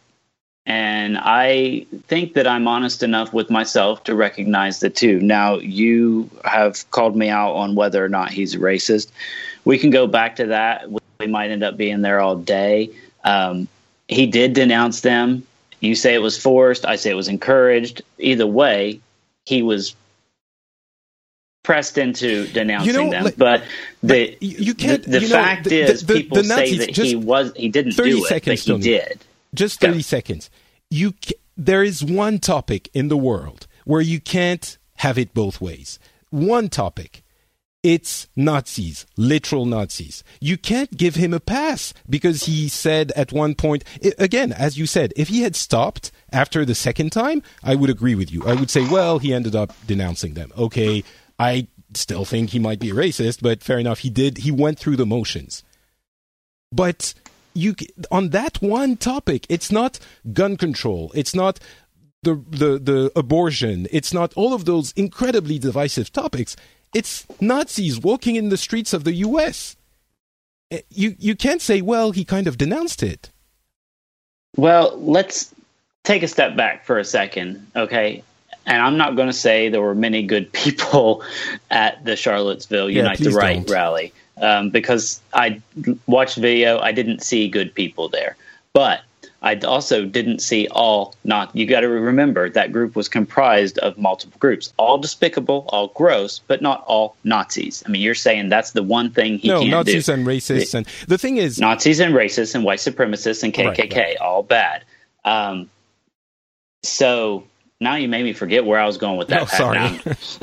That's okay. You were, you, I was um, asking about the if you would vote for him again, and you said, well, you know, he walked it back, and he's not really. We don't know. There's good Trump and bad Trump, is what you were saying. There is uh, some of the things that he's done. I agree with some of the things. Mostly the things that he's said, I disagree with.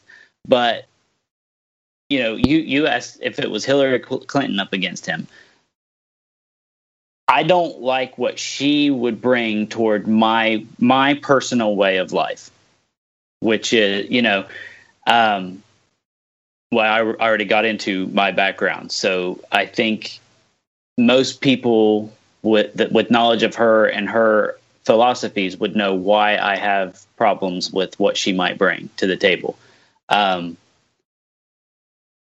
I I like some of the things he's done. Uh, now, I think he needs to focus on policy and not talking, uh, and he'd do a lot better. But what are some of the things that you like that he's done? Just so you understand, because I'm kind of. I like his appointment of Gorsuch to, as to the Supreme Court. Mm-hmm. I agree with what he has said recently about um, the sending the additional troops to Afghanistan and his philosophy there. I agree with his um, limiting of illegal immigration. I agree with his philosophies on legal immigration. I agree. Go ahead. No, Go I ahead. mean, I, I I understand all of these, and those are conservative uh, Sure. issues on which you fall on the conservative side. I'm just, it's getting to a point with everything that's happened, and especially with this, with this him refusing to to denounce the, um, the, the those white supremacists. I, I guess I get back to to another form of the question is what are you willing to sacrifice to get and that's not a question to you tony. It's a question a philosophical re- uh, uh, question t that everyone should ask themselves which is what are you willing to sacrifice of your beliefs to get another part of your you know of what you you believe is important? And it's kind of a road to hell is paved with good intentions. And it feels like now with trump it's like yeah you know he says this he does that. But at least he's getting uh, uh, you know a conservative on the supreme court. But at least he's getting um, you know defunding uh, some of the uh, healthcare uh, uh, administration that we don't care for like uh, uh, uh, family planning and stuff like that. And i really wonder i mean sure there are some yes good things that quote unquote good things that a conservative administration is going to bring but what are you sacrificing for it? And and i would have thought that this was the the the breaking point you know? It's like i'm sorry but again kkk and nazis if you if we can't start the com- kind of this is where i'm coming from you can't start the conversation if the the Nazis are in the street and the person doesn't say yes the Nazis are bad. Because if you don't say that and let's not meander about whether or not he said it because I think that we all agree he walked it back. Um, if you don't say that then you normalize it. Then you make it acceptable in some form. Then you yet then that becomes the, the, the movement increases. And I think this is morally a, a difficult question because it means that people would have to disavow someone that they or policies that they might have thought were important. But that's a hard choice that I think people should should make. I don't know how to explain this better, but it's like racism and that kind of overt preaching of of uh, um, prejudice and hatred is where the line should be drawn. And anything that comes after that, yes, uh, Supreme Court appointee, sure.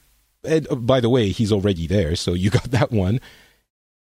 Everything that comes after it, I mean, that should not the, the, the conversation that it becomes a non-starter because the first requirement of the conversation hasn't been met.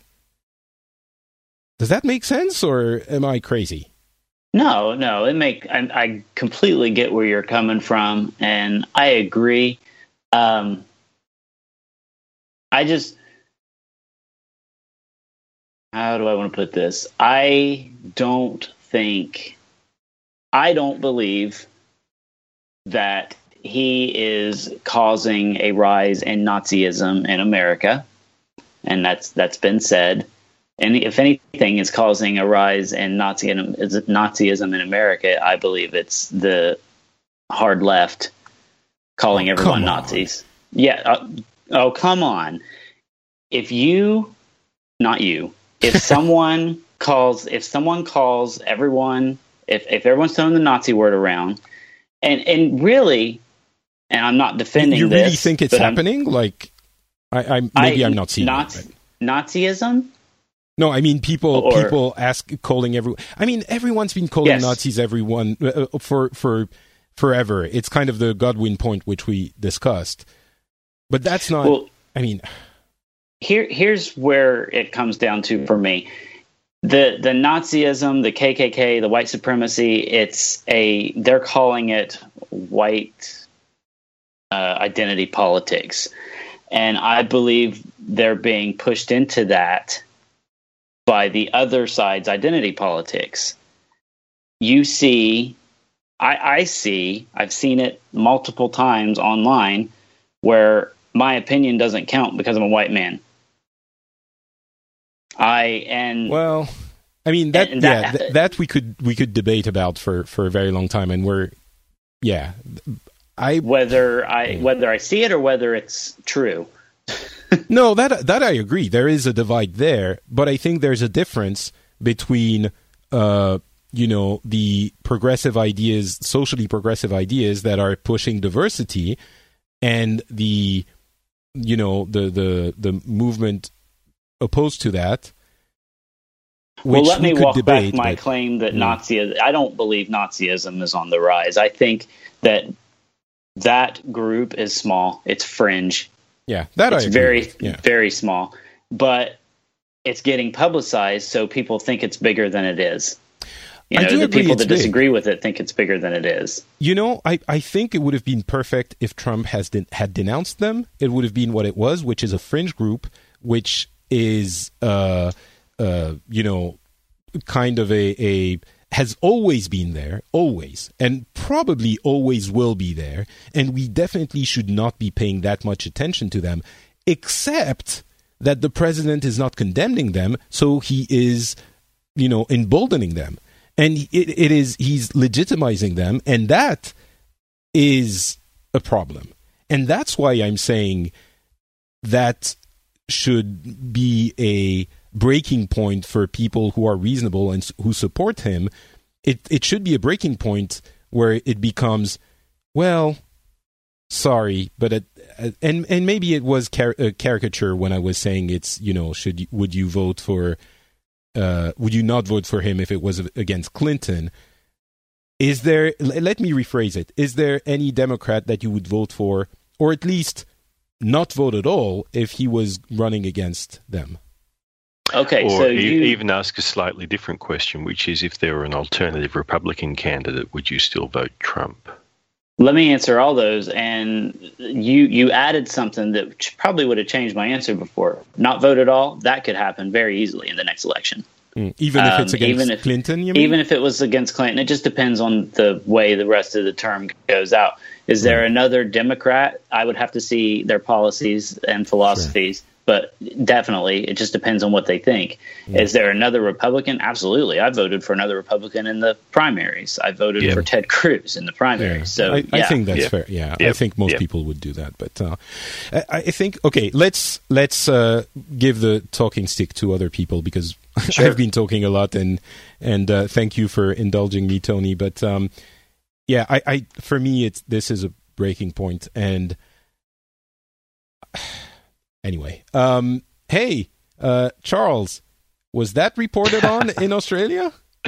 Um, there, there, there, there was a little bit that popped up um, on a couple of grabs about uh, about Charlottesville and the reaction. So yeah, we, we got a bit of news about that. Um, in what what what um, what we probably didn't get much of was detail of, of what actually happened at the rally. So it, it was largely reported as um, uh, right wing um, right wing rally and woman killed by a, a uh, right wing extremist. The the the idea of um, and what I did some subsequent reading on was that I, I didn't realize actually went for quite a long time, um, a number of hours. I think is that right, Tony? That the uh, that the uh, sort of disruption went for a very long time. So they walked. They did like a, a, a vigil, uh, an awful. They were carrying tiki torches, which was obviously Hmm. supposed to meant torches for burning. I'm guessing people, but the KKK has a history of burning crosses and so forth. Sure. So I'm that's where that was. They did that the night before, and that Hmm. um, broke out in violence um, as well. They, from what I understand, they didn't even have the rally on the day of. Uh, they were moved from their original place to another place, and then it never even really materialized. And one thing you said that did bother me a little bit was, according to your news outlets, it was a right wing rally and a right wing extremist did the car attack. It wasn't yeah. a when you say right wing, it wasn't people on the right like me. It was alt right, which is yeah a yeah, white supremacy, yeah. white identity politics movement that is fringe. It wasn't your general right. Mm. absolutely, and and if I intimated that it was mainstream right, then uh, I apologise. Oh, it's okay. I just what, want to clarify. What, what, what is what what's what's um um, uh, and and the thing that made obviously the most uh, splash out here was was as you pointed out, Patrick, the um, the response and half response and then re response that uh, that happened over the subsequent days. Um, yeah, so certainly made the news. Uh, was was a point of interest. It's probably uh, just as much a point of interest as um, the the president's comments on what he would do to um, North Korea if they continued uh, their uh, uh, nuclear program. Um, so, so that those grabs we're kind of getting a bit used to, and they're probably not having the impact that, uh, that they they would have at one point. Yeah, I think there's some of this in in France slash Finland as well. The level to which many of the different things that have happened in a month. Um, I mean, people were joking on Twitter. We called the last episode "Total Annihil- uh, Annihilation" before the uh, the the penis wavering happened before be- between Kim Jong Un and Donald Trump, and that would you know it's one of the maybe ten things that would have become stories, uh, major stories for us. So that's also a big uh, a big concern. Um, but yeah, they, they, I mean, it's pretty obvious. I think everyone knows, but I'll just say it for the sake of uh, of completeness. For, in the media here, um, it was not even outrage. I think it was disbelief. You know, and some people have been saying, "Oh, but that's because you know in, in Europe we have a big history with with uh, Nazis, but in the U.S. it's not so much the case." To which I'm answering, well, I think the U.S. has a very strong history with what happened in World War II uh, and with Nazis.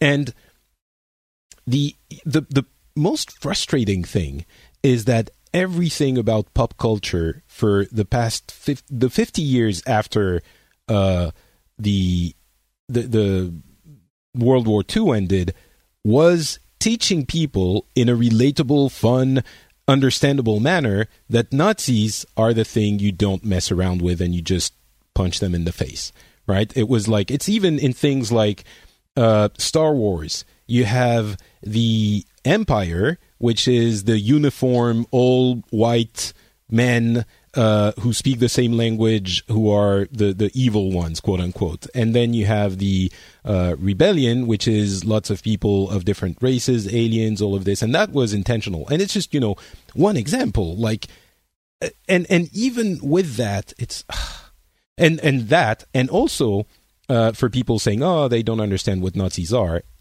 which I think Americans do. Uh, Captain America punches Nazis in the face. Um, the they the, the, the rally was also with white supremacists, and I think America has a very strong and alive history with racism. So it's not like it was some foreign thing that was you know they didn't really understand, but um, it was very much reported on for us. And again, disbelief, and we we're not sure what to do at this point. And I think that's why. Uh, Patrick, I, I, can I ask you a question? Sure. What do you want to do? You're saying you're not sure what to do. What do you want to do? What would you do if you could? What would I want to do? What would I want to see happen? Or what would I want to do? What would you want to do? I think that's why I was nervous, as I said in the beginning and a few times during the episode, because I think this show is what I want to do. Um, it, it is my hope that I am portraying myself. You're asking me the question, so I'm talking about myself for a second. I apologize, but that I'm portraying myself as what I am, which is someone reasonable. And I hope that I'm showing people listening from every from all sides, from all sides, from oh no, I'm sorry, I meant to say from many sides. Um, that I'm showing people that being reasonable doesn't mean accepting everything, and that the false equivalencies that are destroying the ability to have a discourse in America have a breaking point. And at, there is a moment where you have to examine your own conscience. And unfortunately, I think that we have reached that point with the Trump presidency. Some people would argue we had reached it before. I don't think we were quite there as definitively then. I think we're there now. And I think that,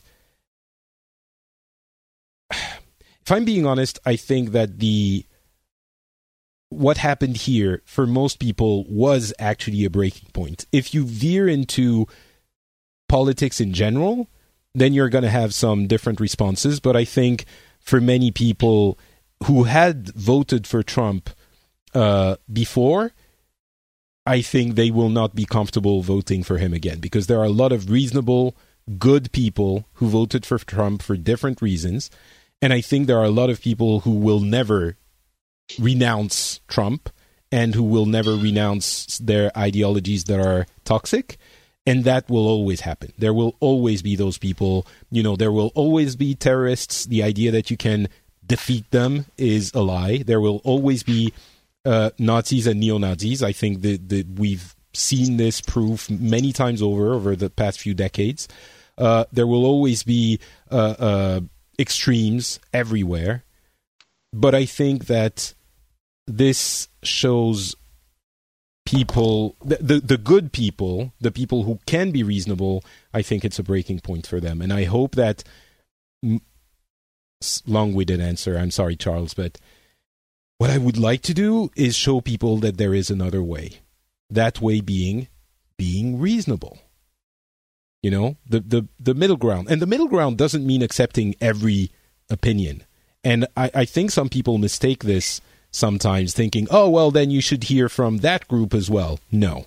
Some groups you don't hear from.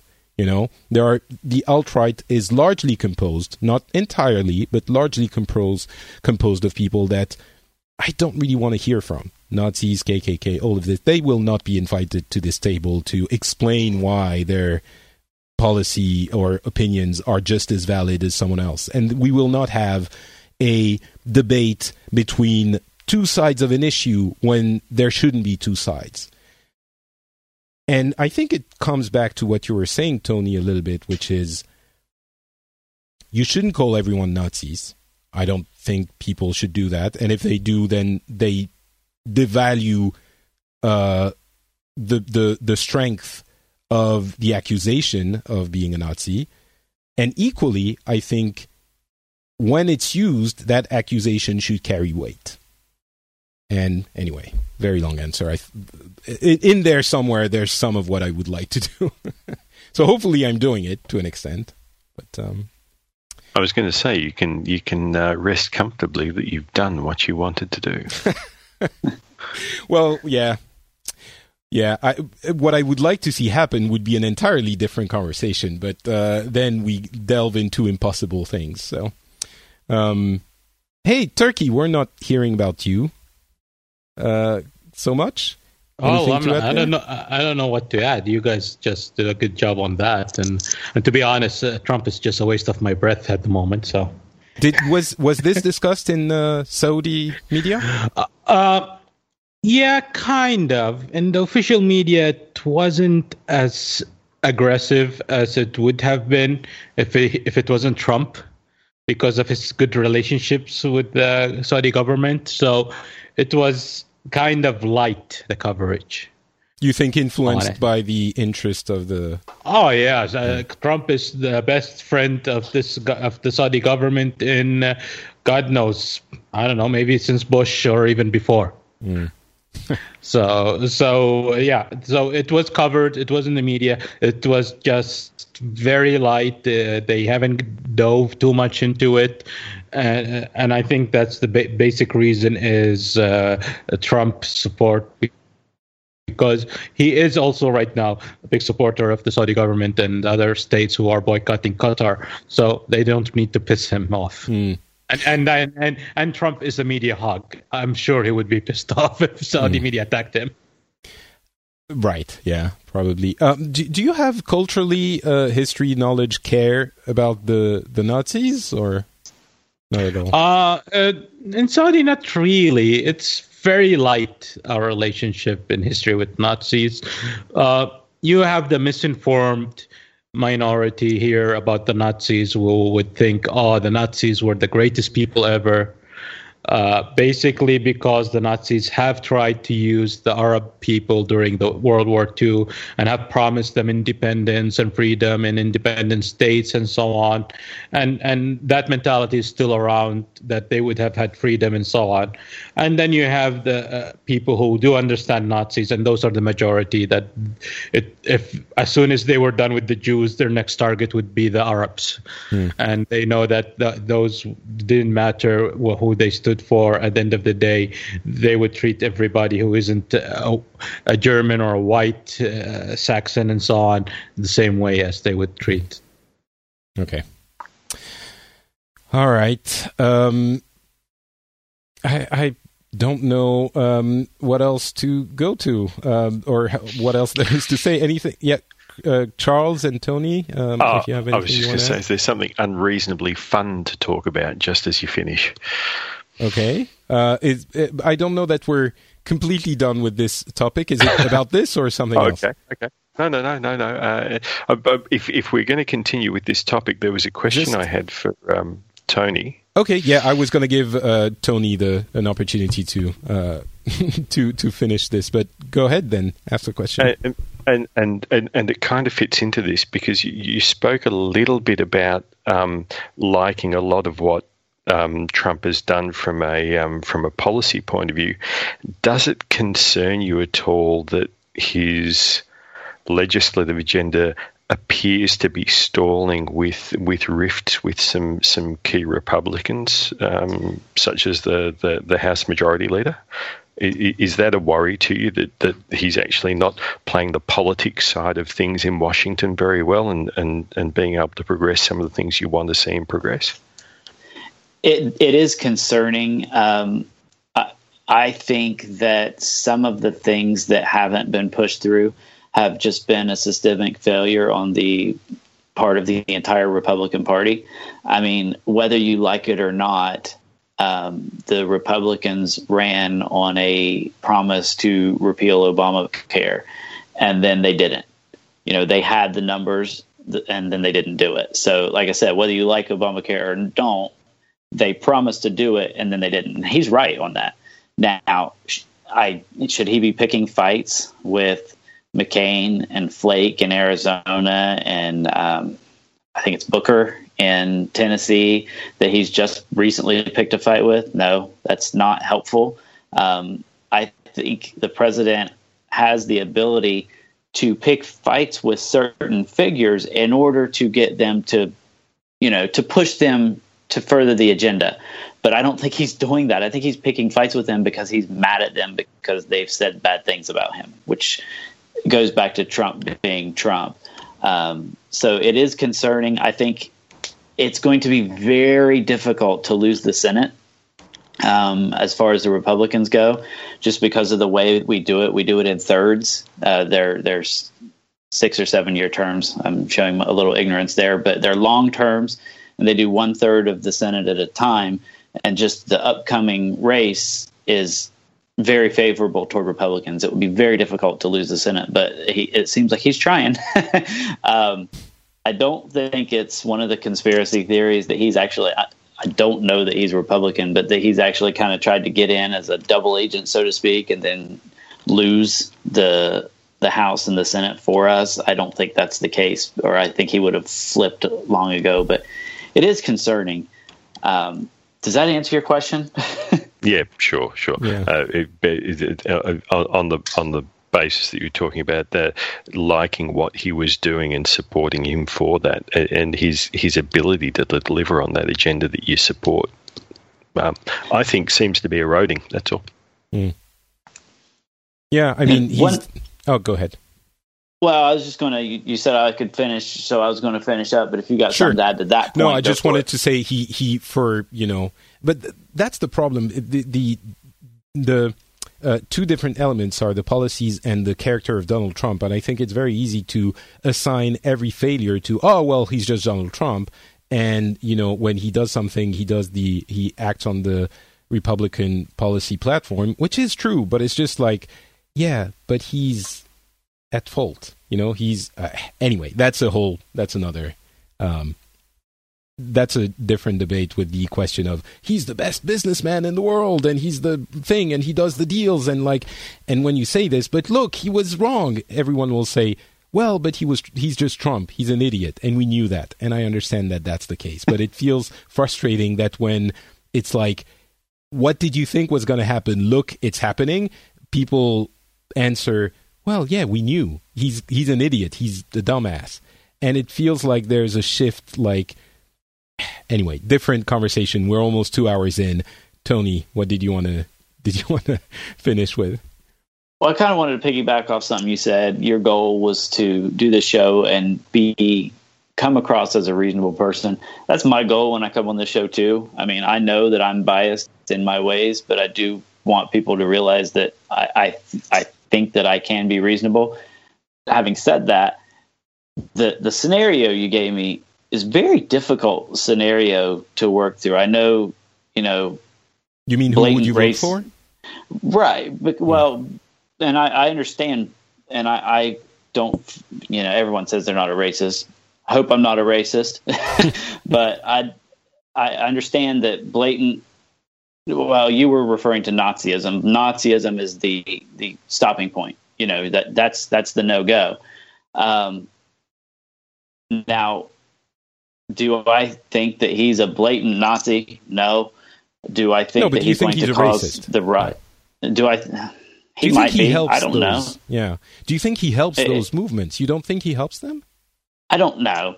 I, you see, that's I. I really feel like the Nazism aspect of what has happened is one of those thing that's things that's been completely blown out of proportion by the media and social media, which everyone is focusing on that one aspect.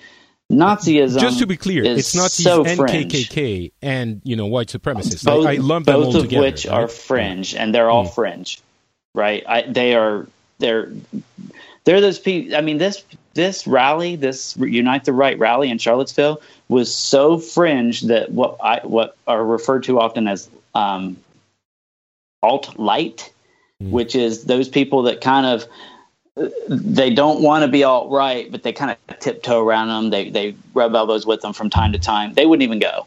You know, those people wouldn't even go. So that's why I, I think that there is no danger of that becoming a thing. And because of that, that's why I say it's a very difficult position for me to say, are you going to give up on your policies that you believe in? And some of my policies is putting it lightly, you know, um, I, I'm very, very strongly anti-abortion. So am I going to give up on that for suspected racism that isn't really amounting to anything? And I want to be clear, I don't like racism, but you see what no, I'm I think saying? you're no, no, no. I think you're being very, very clear. Um, and I understand. Maybe, maybe I'm. I was being a little bit flippant, and you're helping me understand this when I'm saying, "Oh, at some point you have to draw the line, and you have to abandon your beliefs for something that you think is important, which is a higher belief kind of thing." I think if you don't see him being having an active effect in the rise of intolerance in your country, I can see how you would say, "Well, I'm not going to give up, you know, a core belief for something that I don't see as having an an impact." Um, I could see that. I'm still. I, I, for me, it's pretty obvious that he emboldens those movements. I strongly believe that he is uh, that they are fringe. I agree with you there. I think again, everyone was in their role when they were condemning them, and everyone condemned them. And as we saw in the rally in Boston uh, a week after, um, that they were a ridiculous minority. But you know, I don't know. It's like when you see someone that is the president of your country, let's say we don't even know if he's a racist. When you see him showing some favorable, you know, uh, uh, action, for the lack of a better word, towards Nazis and KKK, I, I understand that this is not this might not amount to anything. I think he does make this more acceptable, but he he shifts. It doesn't mean that everyone's going to become a Nazi, but it shifts things to the to the right just a little bit more, and the center is pushed to the right, which means there's a little bit more space for those people on the right. You know, it's kind of a corrupting influence on your political family. Sure. So I think it, there's a duty there to say no period. You know, maybe it's a time. And I agree. No, period. Exclamation point on that stuff. Now, let me give you a scenario and ask you a question afterwards. Mm. Hillary Clinton won the election last year. Okay. Things go more to the left. The center goes left instead of right. So, um, and, and I'll just give you the end of world fears that people like me have. Um, so, of course, we, we talked a little bit about um, Australia's marriage equality thing. That's a thing. I personally don't feel that the government should tell some. It, it shouldn't be the government's job to take care of that. Um, the government, and what I'm saying is, it shouldn't be the government's place to ban it. But it also To shouldn't what? be the Sorry? government's. I'm not pl- sure It, it, it shouldn't be the government's place to ban um, same-sex marriage Okay. but it also shouldn't be the government's place to say that the cake maker has to make a cake for the same sex couple. So Okay. I, I think it should be a hands off approach there. Um, but in this case, it becomes more of a hands on. Now you have to. Um, the abortion becomes more prevalent. Uh, Planned Parenthood funding becomes more prevalent. So, and identity politics become more of a thing. So here's the that's the scenario that happens. Now, my question to you is do you think that the white supremacy movement fades, stays where they are right now, or increases because of those things happening on the other side if that happened? I think they're not related. I think no matter who is on the um if if demanding more equality means that we have more Nazis, then should we ask should we not ask for more equality? That's kind of the conundrum you're I, I shouldn't have right? mentioned. I shouldn't have mentioned the the same sex marriage thing. I got off on Right. a tangent there. Um, what I'm thinking But about the- in my head like right now is and- the well, it not even that. I guess I, again, I got off on a tangent. I'm thinking of the the identity politics. The um, you you don't you can't you don't have a voice in this discussion because you're you're privileged, the privileged white man, right? Right. That's what's building. th- That's what's building this to some extent, in my opinion. It's Mm. it's my theory. Um, I don't see how, in a scenario where Clinton gets elected, that that doesn't increase, right. right? Because it has been increasing under Trump, Mm. and I don't I don't see a scenario because then, in my opinion, that stuff, that form of racism, sexism, is um, is a thing as well, and that would increase just like you're saying the opposite. Right. And I feel like if you give them, if you if you don't say or you walk back your den- denunciation of them, okay, they might. Uh, the the Klan leader guy, I can't. Uh, Richard Spencer, he's not the Klan leader, but one of the alt right guys, Richard Spencer, might say, "Look, Trump loves us," and a few of his followers wave their hands in the air, but everyone else says, "You guys are crazy. We don't like you." If you give them a target that they can violently oppose, then they get worse. and that's my opinion. That that would be a that's totally conjecture, but that's my opinion. You know, So I- I think I think there's this. You dislike Bernie. I think Trump is more on the right than Bernie is on the left. And you're talking in hypotheticals where you're treating Clinton as if she was so on the left that she was somehow an equivalent to uh, to Trump, you know, the left equivalent to Trump. And I don't think that's the case. Um, I agree with that. yeah. But you know, I I don't think that those those issues should be taken as a reason to I, I, don't know what what he still should have denounced them. I don't know, you know, and if Clinton was there and this would be happening, it still should be denounced. You shouldn't soften your uh, stance on on they they are two different things. You're talking about the the debate on abortion, for example, which you care about very much.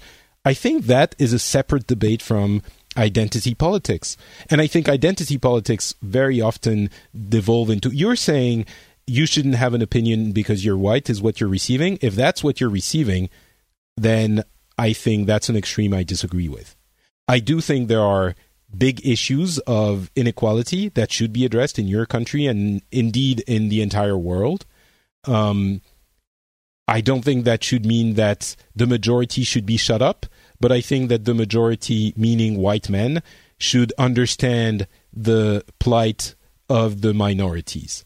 And that's an important uh, societal evolution moment. And it's not easy, but I don't think linking that to um, you know, it's an easy excuse to say, oh, well, it's because we're being told to shut up that people become racist. You can, you know, be frustrated about the fact that you're being told to shut up and think it's wrong, and that not justifying, you know, racism and the outright the way it. I understand that they they're linked. You know what? We should have an entirely different episode talking about the basics and of the alt right and the uh, that movement because it's super interesting. But unfortunately, it's been two hours. People have to get back to their lives. Um, let's say you at least managed to give me a question that I couldn't give you a yes or no answer to. so Well, I guess that's something. that's something. Um, thank you so much, guys, for being on this uh, episode. It went uh, uh, a lot less uh, stressfully than I thought it was going to go, and um, yeah, I think that was this was probably what I was. Uh, I think it went pretty well. So, without further ado, do you guys have anywhere you want to uh, tell people they can go if they want to uh, discuss things with you or follow you on the internet? Let's go with Charles first. I'm I'm uh, habitually very quiet on the interwebs nowadays, uh, so um, I, I I yeah, you won't find me most places. Okay, should I put your Twitter handle in the show notes or not Sure, even? absolutely. No, you, right. you can do that. You can you can always ping me a tweet if you wish, um, and uh, on a good day, I'll pay some attention to it. Great, Turki. What about you? Well, the only place you can find me at the moment is on Twitter. I'm not as active as I'm usual. I always check it, and it's Turki Alballaa, T U R K I A L B A L L A A. Thank you, sir, and thank you for sticking with us, even though it was a very long two hours. Um, No problem, man. uh, Always Tony- here for you, Patrick. Thank you. I appreciate it. Tony, what about yourself? Well, um, you can find me on Twitter at Tony Staley. If the three other people that listen to this podcast that are conservative want to follow me, feel free to do so. um, I, I want to say I'm honored to finally get on a show with Turki and Charles. I haven't Pleasure, heard you as much, but it's nice being on a show with you too. Uh, and it was a pleasure to be here, Patrick. Thank you. I can't believe it's the first time you two are on, on the show together. Well, it, We, so- we were supposed to last time, but he had something come up and he just right. recorded something. Right, right, right. That that episode. Uh, well, thank you very much for for being on, uh, Tony. I think there are more than three other conservatives that listen to the show. I hope so, at least. I mean, I'm sure there is a majority of. Uh, of liberals that listen, but I hope there are more than three conservative. I think there are because I do get some comments sometimes, and uh, um, yeah. Okay, all, all you conservatives out there, send Patrick an email. Let him know how many there you are there. well, at least you can send me a tweet. I'm not Patrick. Actually, that would be interesting. Um, if you can tell me, yeah, I'm, I'm conservative-ish, and uh, I listen to the show. You can send me a tweet. A, a, tweet. I'm not Patrick on Twitter. I'm also not Patrick on Facebook. Um, you can leave a mention on the iTunes store if you like the show. You can uh, give a review and a few stars. That would be lovely if you did that.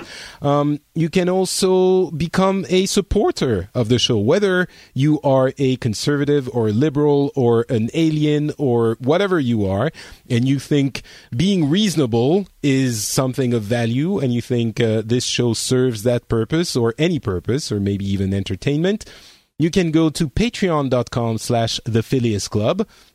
The link is in the show notes and on the website frenchspin.com, but it's um, available everywhere. It takes two minutes. You can uh, decide how much you contribute. You know Patreon, you know how it works. So consider giving uh, a couple of bucks to support the show. That would be very much appreciated.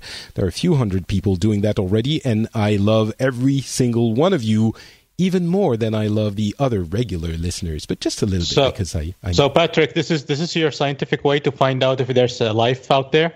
Uh, yes, I expect every every alien uh, living on the planet to donate to the Phileas Club to make it a better, more habitable place for their eventual uh, eventual colonization of the planet. So, thank you very much to everyone in advance that is going to be it. Um, we will have a, a, probably have another special episode uh, next time. We did have one about India last time. I hope you enjoyed that one. We might do one. I, I'm trying to get something about Venezuela because things are happening there, and I would love to have an episode about that at some point. We'll see if it happens, uh, but we'll probably have one uh, in the middle of the month, and we'll be back with a regular episode in uh, about a month. So we will talk to all of you then. Thanks, everyone. Bye.